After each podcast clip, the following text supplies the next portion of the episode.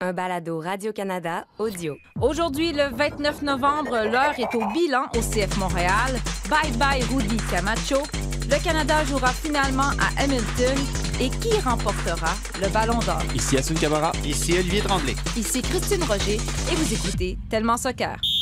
Pauletta dans la surface d'affaire. Oh le but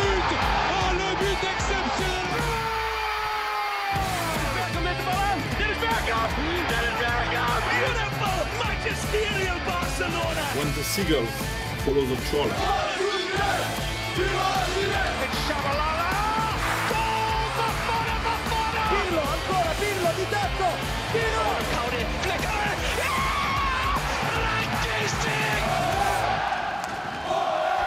Bonjour et bienvenue à cette nouvelle édition de Tellement Soccer. Salut Ali. Allô? Bonjour Assoun. Bonjour. Euh, on- le, bilan du CF Montréal a eu lieu au cours de la dernière semaine. Ça a été une occasion, une rare occasion, j'allais dire, d'entendre Olivier Renard, le directeur technique de l'équipe. Et la première grosse nouvelle, en fait, je pense la nouvelle de ce bilan-là, ça a été une annonce faite justement par M. Renard. On peut l'écouter.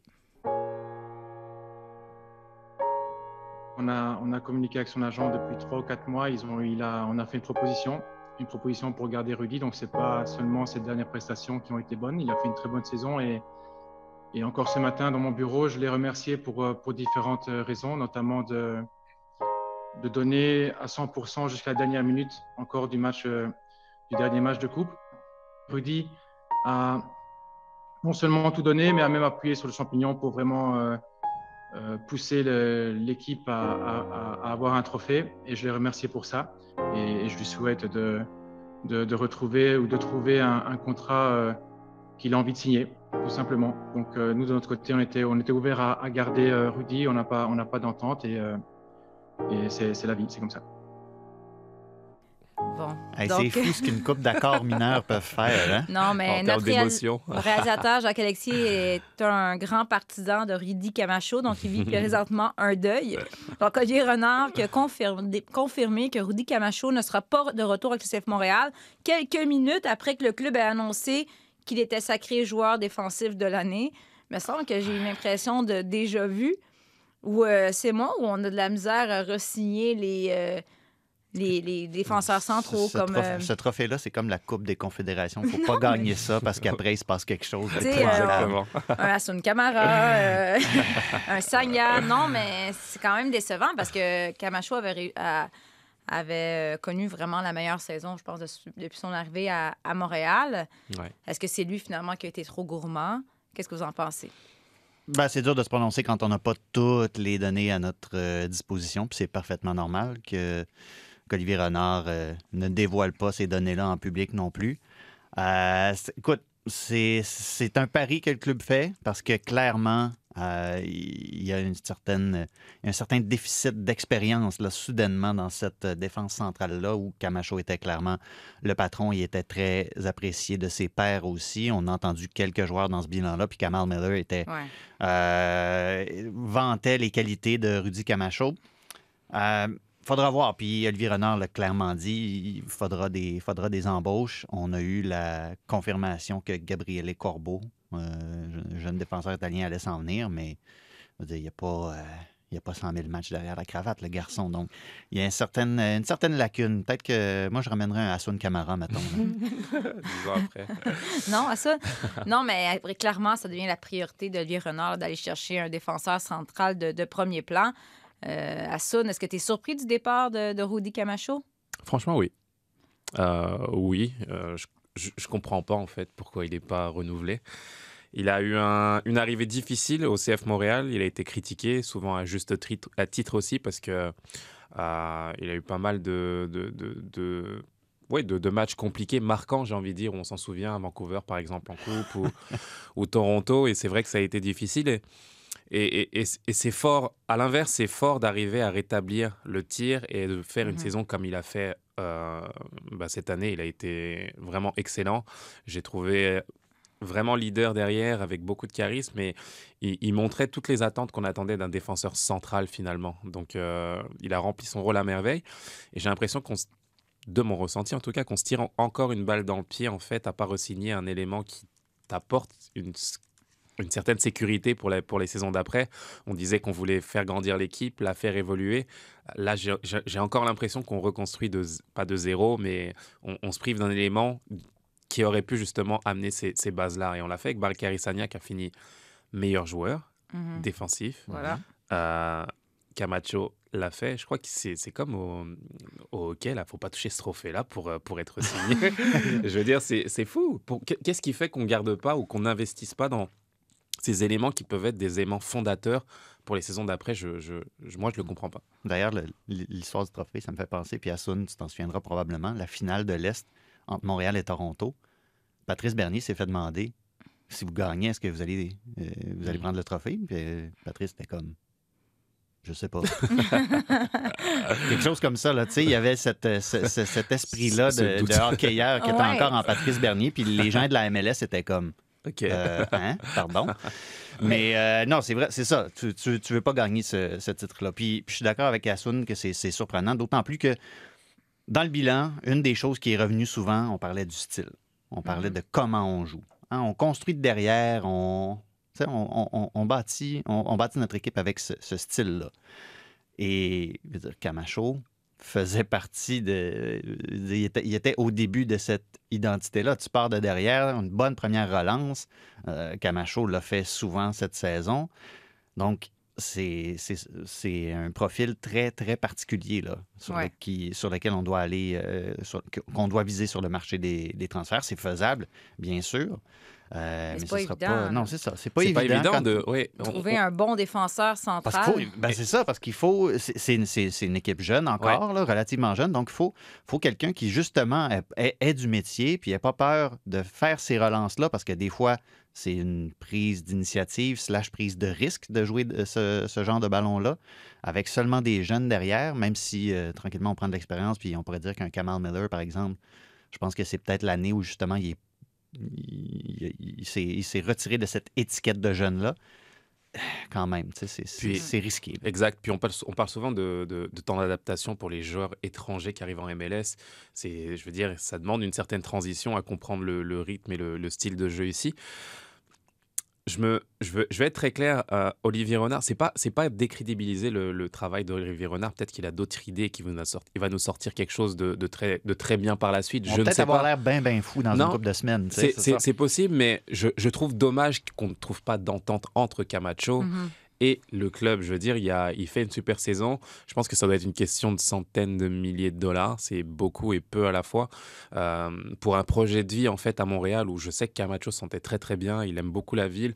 Euh, il fait une super saison. Je trouve dommage qu'on n'arrive pas à une entente euh, et qu'on et n'arrive pas à garder ces joueurs qui, qui, qui amènent des, des belles choses. Je veux dire, Sanya, ça a été le même profil, super joueur avec une belle personnalité qui pouvait amener encore au club, j'en suis sûr mais ça n'a pas été fait. Donc je trouve, je trouve dommage qu'on n'arrive pas à trouver des accords souvent avec des joueurs qui, qui ont leur- la volonté de rester, d'apporter et de recommencer encore à zéro. En tout cas, c'est le sentiment que ça donne. Donc là, c'est pas tout un défi de trouver quelqu'un qui est prêt à jouer maintenant 90 minutes. Une, comme tu dis, Aston, il y a une période d'adaptation et on n'a pas le temps de se laisser cette période d'adaptation-là parce qu'avec Ouais. la Ligue des champions, le CF Montréal, dans deux mois, on est de retour euh, sur, sur le terrain. Je pense qu'on peut oublier aussi Kiki Struna.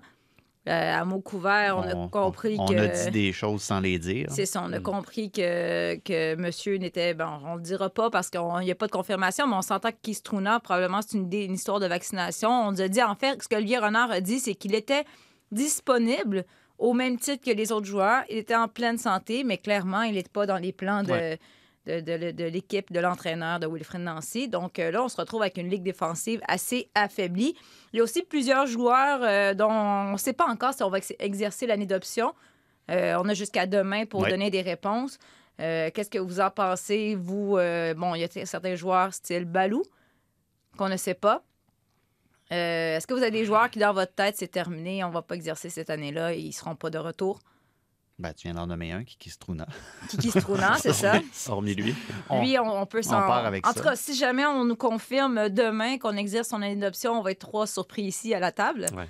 Euh, à part ça, est-ce que vous avez d'autres joueurs qui, selon vous, euh, c'est faut confirmer ou d'autres joueurs qui, qui vont partir? Je sais pas si je suis prêt à nommer des noms nécessairement, Mais mais... je t'oblige à nommer des noms. Mm, Ben, écoute, tu peux pas me forcer à faire ce que je veux pas faire, Christine Roger. ce que je dirais, par contre, c'est qu'il y avait une volonté très claire dans la communication, dans ce bilan-là, de, de dire qu'on est dans la continuité l'année prochaine. Donc, si on, si on ne lève pas l'option de quelqu'un, ce, ce sera vraiment très nettement parce qu'il faisait zéro partie des plans, puis c'est pas parce que, ah, peut-être qu'on va plus tard aller faire une autre négociation qui. On, on- on va se limiter, du moins c'est ce que c'est ce que le bilan dit, on va se, on va se limiter au, au minimum de mouvement de personnel en bon français. Donc, toi, tu penses qu'à part que- Kiki les autres seront de retour? Non, c'est pas ça que j'ai dit. Arrête de me mettre des mots dans la bouche. OK. Fait qu'on va garder la constance, tu penses? Je pense qu'on va essayer autant que possible de maintenir le- l'effectif euh, le plus stable possible. Hassoun, t'en penses quoi, toi? Bah, tu parlais de Balou, euh, c'est vrai que on est en attente depuis euh, longtemps de concrétisation finalement de son potentiel. Balou, j'ai envie de faire le parallèle avec un Ousmane Dembélé au Barça. Euh, toute chose égale par ailleurs, bien sûr. Ouais, bien ouais. sûr. Non, non, mais Mais- c'est deux joueurs du Barça. euh, Aussi, c'est vrai, Voilà le lien. C'est vrai, mais peut-être l'idée de, je sais pas, de, de ce qu'on propose à, à, à Dembélé au Barça, de, de, de le rémunérer à la performance peut-être, euh, de faire en sorte que, je sais pas, j'ai envie de le voir fouetter ses efforts en fait pour enfin voir le Balou que je connais en termes de potentiel. Et je trouve ça dommage parce qu'à la fin, les saisons passent. euh, cette saison est passée vite aussi. Puis j'avais tellement d'espoir de le voir sur le terrain Mhm. s'exprimer et d'être un leader d'attaque. Euh, peu importe les raisons, hein, de blessures ou autres, peut-être même des choses qui voilà qui, qui, qui sont pas de sa responsabilité. Peut-être que c'est des blessures qu'il a subies, mais la- le résultat est qu'il n'est pas sur le terrain. Et moi, ça me gêne. J'ai envie de le voir sur le terrain. J'ai envie qu'il y ait quelque chose qui change pour qu'on puisse enfin le voir. Mais voilà, ce sera les décisions euh, du coach et euh, d'Olivier Renard. Mais il ne faut pas oublier aussi qu'un des trucs qui a été dit dans le bilan aussi, c'est de mettre l'accent sur l'académie, c'est important. Il y a des jeunes joueurs que vous avez peut-être pas vus en match, mais que nous, on voit à l'entraînement. Puis il y a des trucs super Ouais. intéressants qui sont en train de se passer. Donc, Ça commence à pousser, là. ben, c'est ça. C'est peut-être là que c'est peut-être là le, le- point de non-retour pour Balou aussi, de se dire il y a peut-être des, des jeunes pousses à l'académie. Quand on parle de talent local, peut-être que ton tour est passé, garçon, puis qu'on va aller euh, regarder du côté de ce qu'on qu'on a, de ce qu'on a de plus, de plus frais. Et sur un plan personnel, là, Asbalou, est-ce qu'il est dans la meilleure situation pour un peu racheter sa carrière? Parce que, je veux dire, il est encore jeune et là, il ne joue pas. Tu sais, je pense qu'à un moment donné, est-ce que ce serait pas une meilleure option pour lui d'aller peut-être dans un niveau inférieur et d'avoir vraiment du, du temps de jeu et quitte à remonter par la suite? Mais clairement, présentement, c'est pas un bon scénario pour lui ni pour le CF Montréal. Qu'on va voir qu'est-ce qui va arriver avec ça. Un autre dossier euh, qu'Olivier Renard a abordé, c'est Sébastien Breza.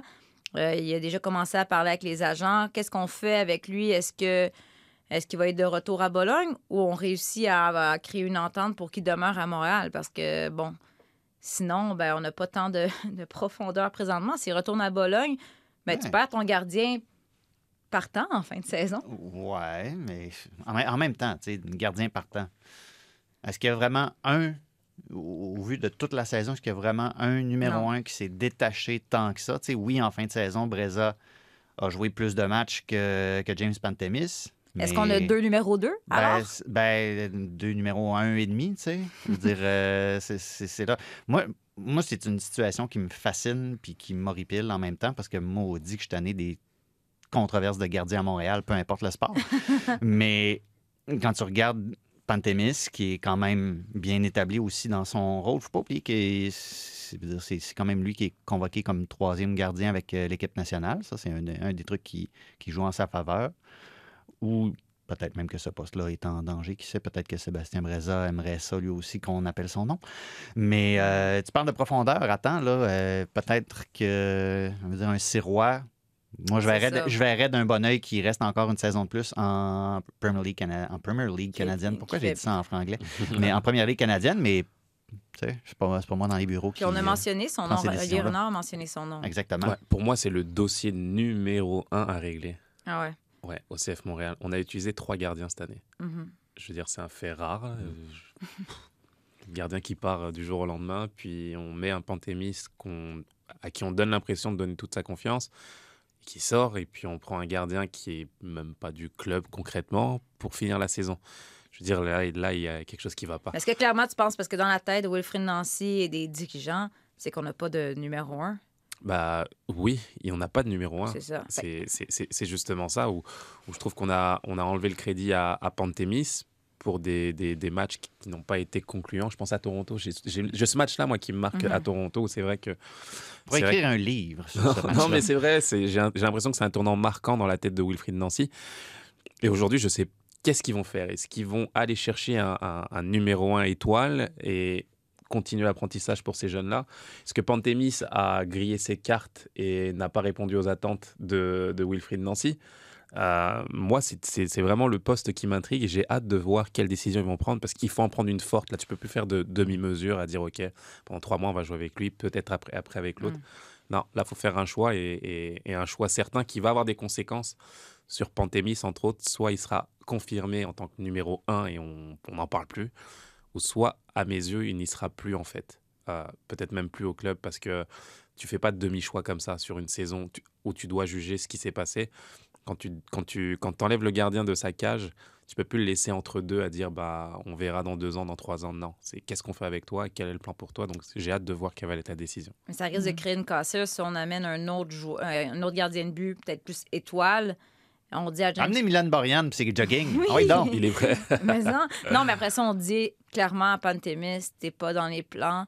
Et là, ça va. Faut juste pas que ça fasse un Maxime Crépeau numéro 2. OK, Ben, j'ai faut- pas dit ça. Non, mais ça va être ça, malheureux... enfin, malheureusement, heureusement. Je sais pas quelle va Ou être la décision pour, pour lui, parce que oui, ce qui, ce qui peut être une décision difficile euh, aujourd'hui peut être une super nouvelle et une bénédiction pour demain. Ça, ça rappelle mon post Instagram de ce matin. Mais, mais... Mais Camara, coach de vie. c'est ça. Mais c'est vrai, ça a été la meilleure chance de, pour Crépeau d'être d'être barré ici et de se réaliser ailleurs. Donc, euh, je pense que l'important pour Pantémis, c'est de jouer. De jouer, d'avoir une confiance absolue. Mais reste à voir qu'est-ce que le club veut faire avec lui. Moi, c'est la question que je me pose aujourd'hui. Là, on n'a même pas parlé de est-ce que des joueurs seront vendus, dont Mialovic, qui était sacré joueur par excellence. Et Il va s'entraîner à Bologne. il va s'entraîner à Bologne, juste s'entraîner. Mais bon, Moi, j'irais jouer à PlayStation chez nous à sa place. là. Mais non, on va te reposer, je sais pas. Mais tu sais, lui, il a- dit clairement lui-même que euh, il s'est jamais caché que son rêve était d'aller évoluer en Europe. Olivier Renard ne s'est pas caché pour dire que le téléphone sonnait. Et il a dit ben, si jamais il faut qu'on vende des joueurs, je suis convaincu qu'on avoir des joueurs à, à l'interne capables de prendre la relève. Nous, on en a parlé quelques fois. Euh, me semble que ce serait pas une bonne nouvelle qu'il soit vendu dans les deux prochains mois. À court terme, est-ce qu'on a quelqu'un dans l'effectif capable de, de le remplacer? C'est une sacrée bonne question. Euh, puis, Parce que c'est la nature du soccer. C'est Oui, une bonne nouvelle si le joueur, finalement, tu le vends et tu vas chercher un montant substantiel. Mais, tu sais, est-ce que là, en Bologne, là, je veux dire, on s'entend, on, on le prête. C'est pas là que ça va valoir la peine. Là. Non. Faut juste pas que tu aies un prêt à Bologne parce que là, sinon, c'est quoi l'objectif? C'est quoi le bénéfice pour le CF Montréal? Il n'y en a aucun. Ben là, je suis pas comptable, là, mais il y a sans doute des entourloupettes qu'on peut faire. Mais bon. Euh, mais tu sais, moi, cette, cette saison, l'impression que j'ai eue tout le temps, c'était que, euh, sans le dire, on, on- on- on préparait peut-être l'après Mihalovic en amenant un Miljevic, par exemple. Mais tout de Mais en prenant, en, en- en- en se disant qu'il y avait le temps de s'adapter, etc., and so on, puis quand le moment venu, il pourrait prendre la place. Sauf que là, je, veux bien croire que l'échantillon est mince, mais ce qu'on a vu de Miljevic jusqu'à maintenant, c'est pas, pas nécessairement à la hauteur. Peut-être, peut-être aussi qu'on voit certaines choses, je le disais tantôt. euh, les jeunes à l'interne, est-ce qu'il y en a qui ont le potentiel pour justement progresser comme un Mihalovic l'a fait? C'est possible aussi. Euh, parce qu'à un moment donné, ces jeunes-là, il faut leur faire une place. On, on a tendance à regarder de loin des projets comme à Dallas puis à Philadelphie, puis ah bravo, ils font jouer leurs jeunes, mais quand on parle de peut-être un, peu, peu importe, Ismaël Koné qui jouerait ici, ben là, ah, ah, mais là, il est peut-être trop tôt, puis ah, tu sais, où la ligne, où est-ce que le jeune est prêt, Ouais. je sais pas. Prendre des risques. Euh, moi, je verrais, sais, je verrais peut-être d'un bon oeil de, prom- de promouvoir à l'interne, puis de voir une demi-saison, puis sinon, ben, tu regardes l'été, qu'est-ce que tu peux faire sur le marché des transferts. Mais comme l'a dit Olivier Renard, euh, ils sont tout le temps en train de regarder des joueurs. Ils ont toujours une liste de gens qui peuvent prendre la place d'autres joueurs. Euh, des fois, c'est des Bjorn Janssen.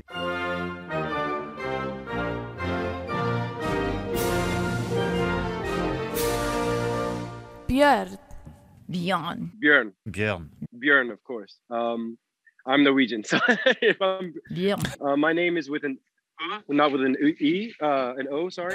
So Bjorn. that's what pronounces Björn. Des fois, c'est des Georgi Mihalovic, on verra. Euh, mais je pense que je suis prêt à donner le bénéfice du doute. Justement, Olivier Renard, jusqu'ici, sa feuille de route est somme toute assez positive pour ce qui est de d'amener des renforts puis de remplacer des joueurs, etc. Donc, euh, je suis curieux. Je suis curieux de voir qu'est-ce qui pourrait arriver. Hassoun, tu penses que Mialovic euh, sera vendu d'ici le début de la saison ou euh, on lui donne euh, une année de plus à Montréal? Moi, je pense que c'est une question de prix. Ouais. Tout simplement. Je pense que s'ils arrivent à avoir un prix euh, intéressant, pas exagéré non plus, parce que je pense pas qu'on puisse le vendre autant que. si- J'ai l'impression que la vitrine au Canada est peut-être un petit peu moins visible que celle des États-Unis. Euh, si on arrive à le vendre à un prix correct, euh, ça peut être intéressant euh, si tu arrives à aller chercher autre chose derrière. Mais euh, je veux dire, le vendre pour le vendre, euh, non. Je préfère, je préfère m'appuyer sur ce qu'il a amené, sur sa qualité de passe, sur sa qualité de passe décisive qui est, qui, qui est juste incroyable vraiment pour, pour le niveau ici. Et je pense que si tu t'appuies sur un, un joueur comme ça, euh, offensivement, euh, avec qui tu t'ajoutes une plus-value, euh, si on arrive à aller chercher un attaquant de plus, ça peut être quelque chose de, de- de super intéressant. Kyoto a fait une bonne saison euh, quand on regarde sur la fin, même si ça a été compliqué au, au début. Et je pense que si on lui, on lui amène justement un élément supplémentaire, ça peut être vraiment, vraiment une très, très belle équipe. Donc, moi, je m'appuierais sur le sportif, garder ce joueur-là et puis euh, continuer au moins une saison avec lui. On va voir qu'est-ce que Olivier Renard va décider, parce que c'est sûr, du point de vue business, c'est quand même un risque où tu dis, ah, c'est peut-être que je, je pourrais aller chercher plus, mais on sait jamais. Si, si, ça- si euh, connaît une saison désastreuse, mais là, son prix de vente peut clairement baisser et tu Ben, passes c'est- à côté d'une certaine les- fenêtre. tu. C'est ça, les aléas du sport. Mais tu sais, une, une autre. On, on a répété plusieurs fois dans le bilan que, regardez, qu'est-ce qui serait arrivé à nos résultats si on avait eu des attaquants en bonne forme toute l'année, si personne s'était blessé, etc. Mm. On peut extrapoler en disant Si- combien de passes décisives Mihalovic aurait eu avec des attaquants en santé toute l'année aussi. Tu sais, ça se reflète, euh, tu sais, euh, c'est C'est peut-être vrai. la différence entre euh, vendre un joueur 2 millions puis le vendre 4 millions, par exemple. Il ne Mm. faut pas s'attendre à 15 millions, là. C'est pas FIFA 21, là. Mais c'est peut-être ça comme- le pari qu'on prend aussi. Ouais. C'est comme si je te disais, et si on avait un nouveau toit sur le stade olympique à Montréal, qu'est-ce que ça donnerait? Avoue que t'as mis mon lien, Olivier. Quelle, transition. Quelle transition! J'attends encore le lien. là. Voilà. Non, mais on a annoncé que le match de qualification de la Coupe du Monde en- entre le Canada et les États-Unis au mois de janvier va avoir lieu à Hamilton. Ah, OK.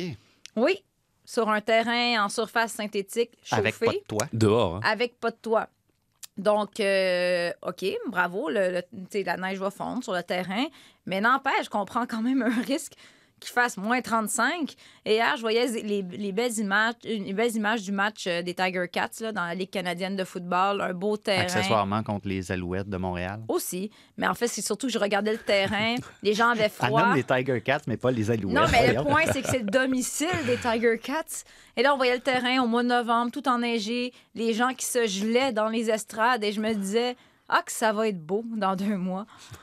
non, mais ça tue pas d'allure. On- Je veux dire, à moins 16, Olivier, t'étais là. Mhm. C'était limite pas mal. Là, Là, je dire, Limite? limite. Tant que ça? Non? Non. Tes engelures. non. Les gens, les gens avaient l'air d'avoir beaucoup de plaisir. Non, mais je te parle sur le terrain. Ceux qui sont. Mais non, mais sur, sur le terrain, je veux dire, si les Américains trouvent qu'il fait froid, c'est pas de notre faute. Là. Non, mais à moins 30, c'est un peu intense. C'est- En même Ouais, temps, mais qu'est-ce avait qui d'autres dit qu'il va faire moins 30? Ben, au mois de janvier, c'est comme... C'est pas sûr, mais on prend un risque. On prend un risque. dire, Hamilton, ça reste euh, un petit peu plus euh, au sud que, peu qu'Edmonton. cours de C'est une petite aff- géographie Une petite affaire au sud. Non, mais je veux dire, c'est un, climat, en théorie, une petite affaire plus tempérée. Je veux dire, il ne fera pas chaud. Ben, je dis ça. On fera pas chaud. va- on va- il va peut-être faire deux. Ben, c'est beau, c'est beau d'avoir de l'espoir. Aussi, c'est pas le plus euh, grand stade, là. Je veux dire, on, c'est 24 000 personnes. Il y a possibilité de, de le réorganiser, je pense, pour atteindre un 40 000. Euh, Ah, donc, euh, Ils bon. vont se réchauffer, ces gens-là. Non, mais moi, je t'assure, on a, on a entendu parler de, de- On n'a pas entendu parler de cas de gens qui avaient pris froid puis qui avaient été obligés de quitter le stade ou quoi que ce soit du genre. Les gens qui ont eu de la misère à sortir du stade, pour en avoir vu quelques-uns, c'est parce qu'ils avaient un petit peu trop dépensé aux concessions alimentaires. Puis quand je dis d'alimentaire, c'est pas nécessairement du solide. Mais t'es hydraté. Mais t'es- justement, non. C'est ça le piège. À éviter, Christine Roger, c'est ça le piège. Non, mais puis, puis même sur, sur le terrain, je veux dire, après, les, après le match, là, les Canadiens étaient super fiers de leur coup. Ils, se disaient, écoute, on a gagné. Puis les Mexicains n'avaient pas l'air d'être euh, d'être à l'aise. Puis ça, ça joue en notre faveur. Je veux dire, euh, pourquoi est-ce que là, soudainement, parce qu'on est à Hamilton au mois de janvier contre les Américains, on se dirait, ah ben là, ça, c'est la goutte qui fait déborder le vase? Mais non, mais c'est quand même un risque. Là. Je veux dire, au mois de janvier, tu es au Canada, en Ontario. Je veux dire, ça se Ouais. peut qu'il fasse vraiment froid. Ouais. Un mois et 30. Mais s'habilleront. Ça leur a réussi, en fait. Je pense qu'ils restent sur cette dynamique-là. C'est un choix euh, assumé. Euh, le fait de jouer dans le froid à Edmonton leur a donné l'idée de, de continuer dans cette voie-là, je veux dire, et d'espérer que ça ait le même effet sur les, les Américains. Et hum, j'aurais fait pareil. Sincèrement, j'aurais fait pareil. Je, Je pense, je pense que je suis déçue parce que j'espérais encore à quelque part que d'avoir un stade olympique à 60 Oui, 000 c'est peut-être ça. personnes. C'est hein. vrai, c'est vrai. Le problème, c'est le stade. Ça aussi, ça aurait été un risque, mais je veux dire, c'est déjà arrivé qu'on a présenté des matchs en plein hiver dans ce stade-là. C'est sûr que l'autre problème, comme Olivier t'en a parlé la semaine passée, il s'agit qu'il faut annuler le match. Et là, tu viens tout de. Entre deux matchs à l'étranger, surtout sur pas. le plan Voilà, du, je- je- du déplacement, tu peux pas prendre ce risque-là. Ouais. J'ai comme l'impression qu'il y a plus de risques que le toit s'écroule au stade olympique plutôt qu'il fasse moins 37 degrés à Hamilton. Donc, euh, Mieux vaut des enjeux qu'un toit effondré. C'est ça, C'est dans ça. le fond, la réflexion. Mais il y aura aussi, dans ces qualifications de la Coupe du Monde, probablement un, ben, un match de barrage entre le Portugal et l'Italie. Et là, certains disent, mon Dieu, ça n'a pas d'allure. euh, comment ça, on se retrouve... euh, le, le- le- le format est mal fait. Pourquoi on se retrouve avec un, de ces deux pays-là qui va être exclu probablement de la Coupe du Monde? Ça n'a pas d'allure. Mais d'autres disent, mais il y avait juste à mieux jouer et pas se retrouver justement dans cette situation-là. Vous en pensez quoi, vous? au premier abord, j'aurais peut-être dit oui, mais je veux dire, le Portugal, il- je veux dire, moi, je, je regarde ce qui se passe, je me dis, mais c'est pas possible. Le but de Cristiano Ronaldo, qui est refusé, qui coûte cher aujourd'hui, là, moi, je, je le vois en me disant, mais oui, ils ont joué de façon mitigée, mais ils auraient dû être qualifiés, en fait, tu vois. Donc, euh, et l'Italie, bah, je repense au penalty de Jorginho, loupé encore. Je veux dire, si. C'est- vraiment difficile et c'est vrai que pour moi, en tant qu'amateur de foot, j'ai envie de voir ces deux écuries en, Coupe du Monde. Et le fait de savoir qu'il y en ait une des deux qui n'y sera pas, Verratti ou, ou, euh, Cristiano, bah ça, ouais, ça m'embête un petit peu. Donc je, je pense à me demander aussi est-ce qu'il est légitime de changer quelque chose parce que ça arrive? Quel est le respect pour les autres nations? Je suis sûr qu'Olivier dirait non. Mais non, le de-. Ben mais l'intégrité de la compétition est où à ce moment-là? C'est Mhm. ça. Mhm. Mais là, il y en a qui disent que globalement, on se retrouve avec des pays qui sont beaucoup moins C'est- Des Je pense pas qu'il soit qui moins fort, forts. peut-être pas moins fort, mais peut-être moins réputé dans l'histoire. Ouais, c'est ça. C'est, c'est- oui, mais comment Je veux dire, c'est. Mais si tu veux Euh, permettre à des pays d'aller chercher cette réputation-là sur le long terme, il faut garder ce C'est format-là, justement. Non, mais c'est bien plate, là, mais tu sais, la Coupe du Monde en Russie, là, Mhm. euh, à part en Italie, il n'y a personne à la fin de ce tournoi-là qui était comme Ouais, OK, c'était une bonne Coupe du Monde, ouais, mais si l'Italie avait été là, tu sais. Mhm. Il n'y a, il y a personne qui fait un bilan de tournoi en se disant ça, à part la nation qui est touchée, comme les, les Ah ouais. Américains ont manqué, puis etc., and so on. Ça va pas faire en sorte que, sans une, une nation, une nation comme... S'ils sont tous exclus, OK, peut-être qu'on va se dire, ouais, ça, ça, ça va peut-être être euh, Ouais. bizarre. Mais va- ça arrive presque systématiquement qu'il y a une grande équipe, une grande nation qui manque, euh, qui manque un tournoi. Puis c'est pas juste en compétition internationale. Je veux dire, le- ça arrive pas, là, mais le Real Madrid pourrait manquer la Ligue des champions, tu sais. Puis Ça on va pas pas, changer, on va pas changer non. les règles pour ça. Le Barça pourrait aller en, en Coupe UEFA Ben oui, En tu sais, Europa League, en, Europa vite, là. Conference League, aussi. tu sais. Donc, euh, Mais ça, sans grande c'est- surprise, ça arrive, c'est ça le Voilà. sport. À un moment donné, il faut arrêter de tordre les règles juste parce que ça fait pas notre affaire. donc aucune pitié pour Cristiano Ronaldo, encore une fois, du côté euh, d'Olivier. Donc, J'ai même, hey, j'ai rien dit sur l'Italie. Compte-toi chanceux. Hey, donc, euh, on a parlé d'équipe masculine euh, du Canada. Ben, L'équipe féminine, présentement, est au Mexique pour deux matchs euh, amicaux. C'est comme une tournée de célébration au Mexique. Pour saluer le public mexicain qui les a tant encouragés pendant les Jeux olympiques. Mais bon, ça, en, en même temps, on commence à se préparer pour la prochaine Coupe du Monde. Bev Friesman essaye de, de tester des joueuses et il y a, il y a plusieurs blessures. Euh, il y a aussi des joueurs du PSG qui ont dû être isolés en raison de cas de COVID, dont Stéphanie Labbé et Ashley Lawrence qui n'y sont pas.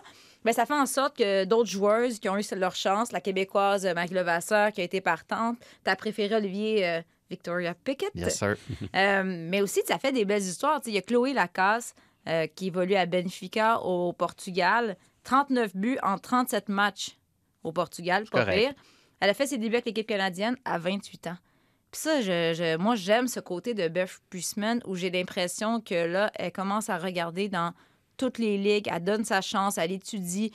Il y a des joueuses qui, ça se peut, qui jouent en Suède ou au Portugal, puis qu'on voit moins parce qu'elles évoluent pas au PSG ou à- dans NWSL, mais qui ont peut-être le talent pour évoluer dans cette ligue. Euh, toi aussi, tu es un talent tardif, Asun, c'est ça? Euh, oui, à on sait 23. même pas quel âge a, voyons. J'ai Non, d'ailleurs mais- hésité. Euh, oui. Non, mais 28 ans, tu as ta chance enfin en équipe nationale. Puis je veux dire, elle compte presque à tous les matchs au Portugal. Donc, euh, il y a quelqu'un qui ne l'avait pas vu ou qui a été passé sous le radar, bref. Mhm.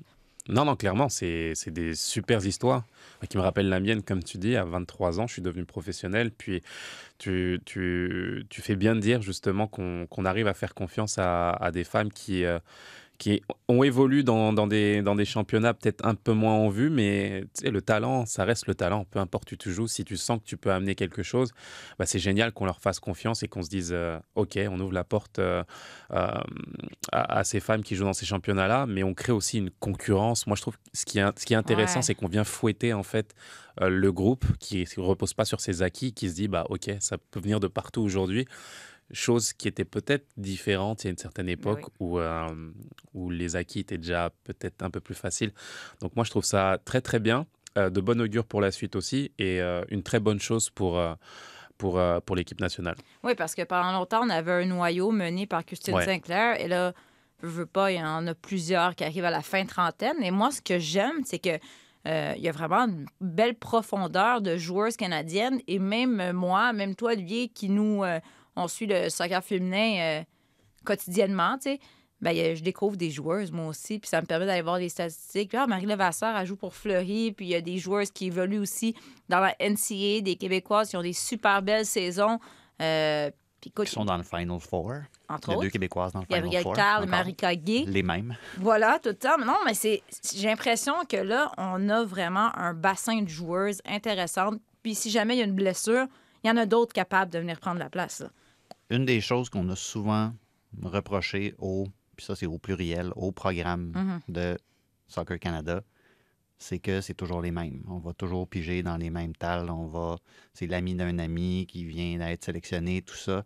Puis oui, Beth Priestman, au début, quand elle est arrivée, elle s'est peut-être un peu fiée à ce qu'elle connaissait. C'est Bianca Saint-Georges qui revient dans le giron de l'équipe du programme de l'équipe nationale. C'était une joueuse qu'elle connaissait depuis les U15, U16, U17, je me souviens plus trop, mais les équipes de jeunes. Mais là, tranquillement, justement, on ouvre, on ouvre nos horizons. Puis on le voit dans certains dossiers, comme les inconduites euh, sexuelles, par exemple, que justement, on- le fait de toujours garder les mêmes gens autour, ça cultive ce genre de, de- de- de milieu malsain-là. Ouais. Euh, donc, puis là, peut-être, c'est- peut-être poussé un peu fort d'amener ça vers ce dossier-là, mais c'est juste pour dire à quel point c'est important, justement, d'ouvrir les horizons le plus possible. C'est sain pour le milieu de travail, puis c'est sain pour le bassin de joueuses aussi, puis d'aller chercher une Chloé Lacasse, comme tu l'as dit. Euh, puis en ce moment, c'est une, une des belles histoires dans le soccer en Europe. Puis là, son nom m'échappe, puis je devrais le savoir, mais il y a un joueur, je pense à l'AC Milan, qui a marqué un but gagnant, genre en Ligue des Champions la Son semaine histoire passée est incroyable. qui, qui part de la sixième division, puis qui déménage, puis qui, laisse tout derrière lui pour espérer faire une carrière, puis ça marche pas, puis il continue de s'accrocher, puis finalement, il est avec la... On sait jamais d'où les talents vont venir, puis c'est pour ça que c'est vraiment important que- qu'une Beth Friesman garde les yeux ouverts partout, puis ça tombe bien parce que c'est littéralement ça, sa job. Elle Ouais. a le temps de faire ça. Puis je trouve que c'est parfait pour nous parce que nous, après ça, ben, on, peut, on peut regarder qu'est-ce qu'elle a fait puis dire Ah, ben oui, on la connaissait. Ouais. Au Milan AC, c'est euh, Junior Macias. Merci. Et, et- et c'est vrai que son, son histoire est juste incroyable. c'est vrai que ça, ça, me- ça me rappelle un petit peu ça. Et je trouve que bah, le foot et le sport euh, offrent justement euh, ce type d'aventure et de parcours. Donc euh, bravo, bravo, bravo. Une autre qui a fait ses débuts, ben, ses débuts ou presque, c'est Jenna Alstrom, une fille qui évolue, c'est une Canadienne qui évolue euh, en Suède en prêt avec le. ben, elle était en prêt avec le Spirit de Washington, mais n'a pas joué. Mais elle avait seulement disputé quatre matchs depuis 2018 avec l'équipe canadienne. Elle a 26 ans. Donc là, si c'est une fille dont on n'entend pas parler parce qu'elle évolue en Suède, puis là, on a décidé de l'inviter avec l'équipe canadienne. Donc, énormément de profondeur. Ça va être vraiment intéressant de voir euh, quelle tournure va prendre cette équipe parce qu'on attend encore de savoir est-ce que des joueuses plus vieilles vont choisir. Vive les vieux. Non, mais est-ce qu'elles vont choisir de laisser leur place? Est-ce qu'elles vont choisi- choisir de poursuivre jusqu'à la Coupe du Monde? C'est un dossier à suivre. Mentionné rapidement euh, Ronaldo. Regarde-moi pas, regarde lui. Non, écoutez, ben là, on peut pas trop en parler parce que là, au moment où on enregistre ce balado-là, ben, la cérémonie pour le Ballon d'Or est en cours. Donc, on voudrait pas que notre balado soit, soit plus bon. Mais. euh, On sait, on sait qui ça va être. OK, sait. OK. C'est qui votre prédiction? Qui remportera le Ballon d'Or? Tu veux une prédiction? Tu Oui. veux- OK, mais il y a qui vous, pen- qui vous aimeriez et qui vous pensez qui, qui va être euh, sacré grand gagnant du Ballon d'Or? Moi, j'aimerais Benzema, bien sûr, même si je suis pas tout à fait objectif. Effectivement. On, te, on te- on te confirme qu'il y a un manque, d'objectivité ici. Mais quand même, il a fait une belle saison. euh, il a répondu présent, retourne équipe de France, euh, meilleur marqueur en club de l'histoire de l'équipe de, des Français. Euh, c'est un joueur extraordinaire, fabuleux, qui mériterait d'être- d'être sacré aujourd'hui. Mais on va mettre Messi. Voilà. Oli. On va Ah, suivre la ça, prédiction de Patrice Evra qui nous l'a annoncé il y a deux, il y a deux jours sur Instagram. Ah non, c'est ça. Ça va être, euh, ça va être Messi. On sent la joie. là. Je veux dire, c'est- c'est- c'est- C'est comme ça. je ne vais, pas faire- je vais pas faire un gros laïus là-dessus, là, mais à un moment donné, il faut.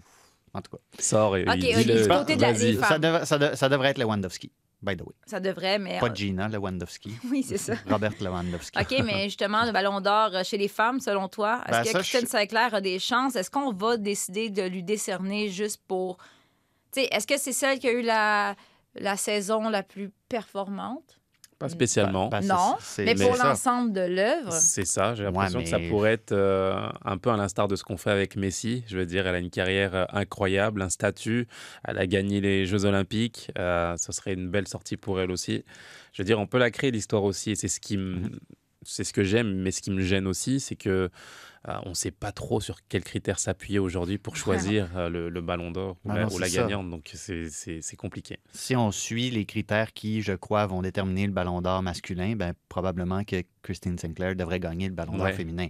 Mm. Ce que je pense, par contre, qui va arriver, et qui, je pense, devrait arriver, ça tombe bien, parce que là, je suis pas mal, je pense que je suis d'accord avec le consensus, c'est Alex- Alexia Putellas à, à Barcelone, Mhm. avec tout ce qu'elle a fait, avec euh, ce que, ce que Barcelone a fait, le triplé, a marqué beaucoup de buts de sa position, euh, l'influence qu'elle a dans le jeu. Je pense que ça, ça, ça joue beaucoup en sa faveur, puis je pense qu'elle mériterait de gagner ce, ce ballon d'or-là. Mais pour Sinclair, c'est comme. Tu sais, elle, elle a toujours. elle- tu sais, oui, elle a eu des très, très grandes années, mais c'est c'est le genre de joueur. Tu sais, un peu comme en, en MLS, Nick Romando, le gardien de Real Salt Lake. C'était le genre de gardien qui était nettement parmi les tout meilleurs de la, de la- de la profession en Amérique du Nord, mais qui avait jamais l'année là, de fou pour gagner le trophée de, Ouais, de c'est gardien de l'année. Mm. Puis Christine Sinclair, je vois ça un peu comme ça, tu sais. Elle est toujours parmi les meilleurs, mais elle n'a pas nécessairement... Oui, elle, a- gagné des prix individuels, cela Oui, dit. mais- tu sais, c'est comme... C'est jamais la grosse année où est-ce qu'elle se détache du lot, puis c'est la seule candidate, tu sais. En Comment- 2019, Megan Rapinoe, dans le fond, c'est la dernière fois que le Ballon d'Or a été décerné. Elle avait gagné, mais tu sais, le- bon, elle a gagné la Coupe du Monde. Elle avait été soulier d'or à la Coupe du Monde. Donc là, tu sais, non seulement, oui, elle gagne un prix avec son équipe, mais elle se démarque comme étant la meilleure.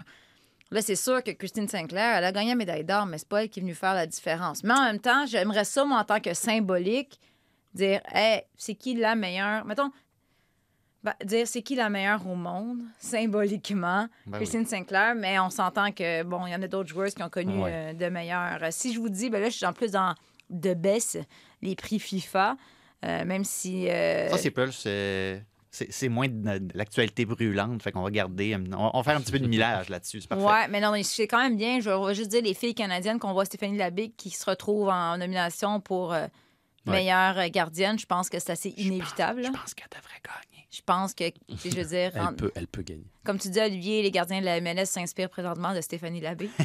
c'est ça que tu as écrit sur Twitter Ben hier. oui, mais ça, ça, ça arrêtait des, ça arrêtait des buts, puis ça se faisait grand dans son but, puis ça forçait les autres à tirer hors cadre. C'était parfait. C'était Ouais, c'était du grand labé fait par les garçons. Et on se retrouve évidemment avec Beth Friesman en nomination pour euh, meilleure euh, entraîneuse. Je pense qu'elle devrait. Oui, c'est sûr que j'ai bien aimé son arrêt euh, en penalty. Non, c'est pas vrai. Non, mais, non, mais ça reste qu'avec qu'est-ce qu'elle est allé chercher, je veux dire, une médaille d'or olympique avec ce groupe-là. Il y a beaucoup de jeunes joueuses qui ont, eu, qui ont fait une différence dans cette équipe. Donc, on verra. On aura l'occasion de débattre des autres euh, catégories. Et on a bien hâte de voir Lionel Messi gagner ce prix-là aussi, n'est-ce pas? t'avances, tu t'avances Voilà. beaucoup. Donc, on aura l'occasion de voir si on s'est trompé ou non. Ben. Pardonnez-nous, quand vous allez écouter le, le- le balado, si jamais on s'est trompé, ben, on s'excuse. Ce sera pas César Aspilicueta ni Luca Modric. Ils sont à égalité au 29e rang. Bon, ben voilà, ça, c'est ta raison pour une fois. Donc, on, Pour se, une fois, pour une pas fois, gêné, toi? on se retrouve. Ah, Tu vas être là lundi quand Ben, même? je sais plus, là. OK, on en reparle. Merci beaucoup, Oli, quand même. De rien, de rien. Je suis sûr que tu es reconnaissant. Oui, beaucoup. Merci à Soun. Merci. Merci Jacques-Alexis, euh, réalisateur. Donc, on se retrouve lundi prochain pour un autre épisode de Tellement Soccer.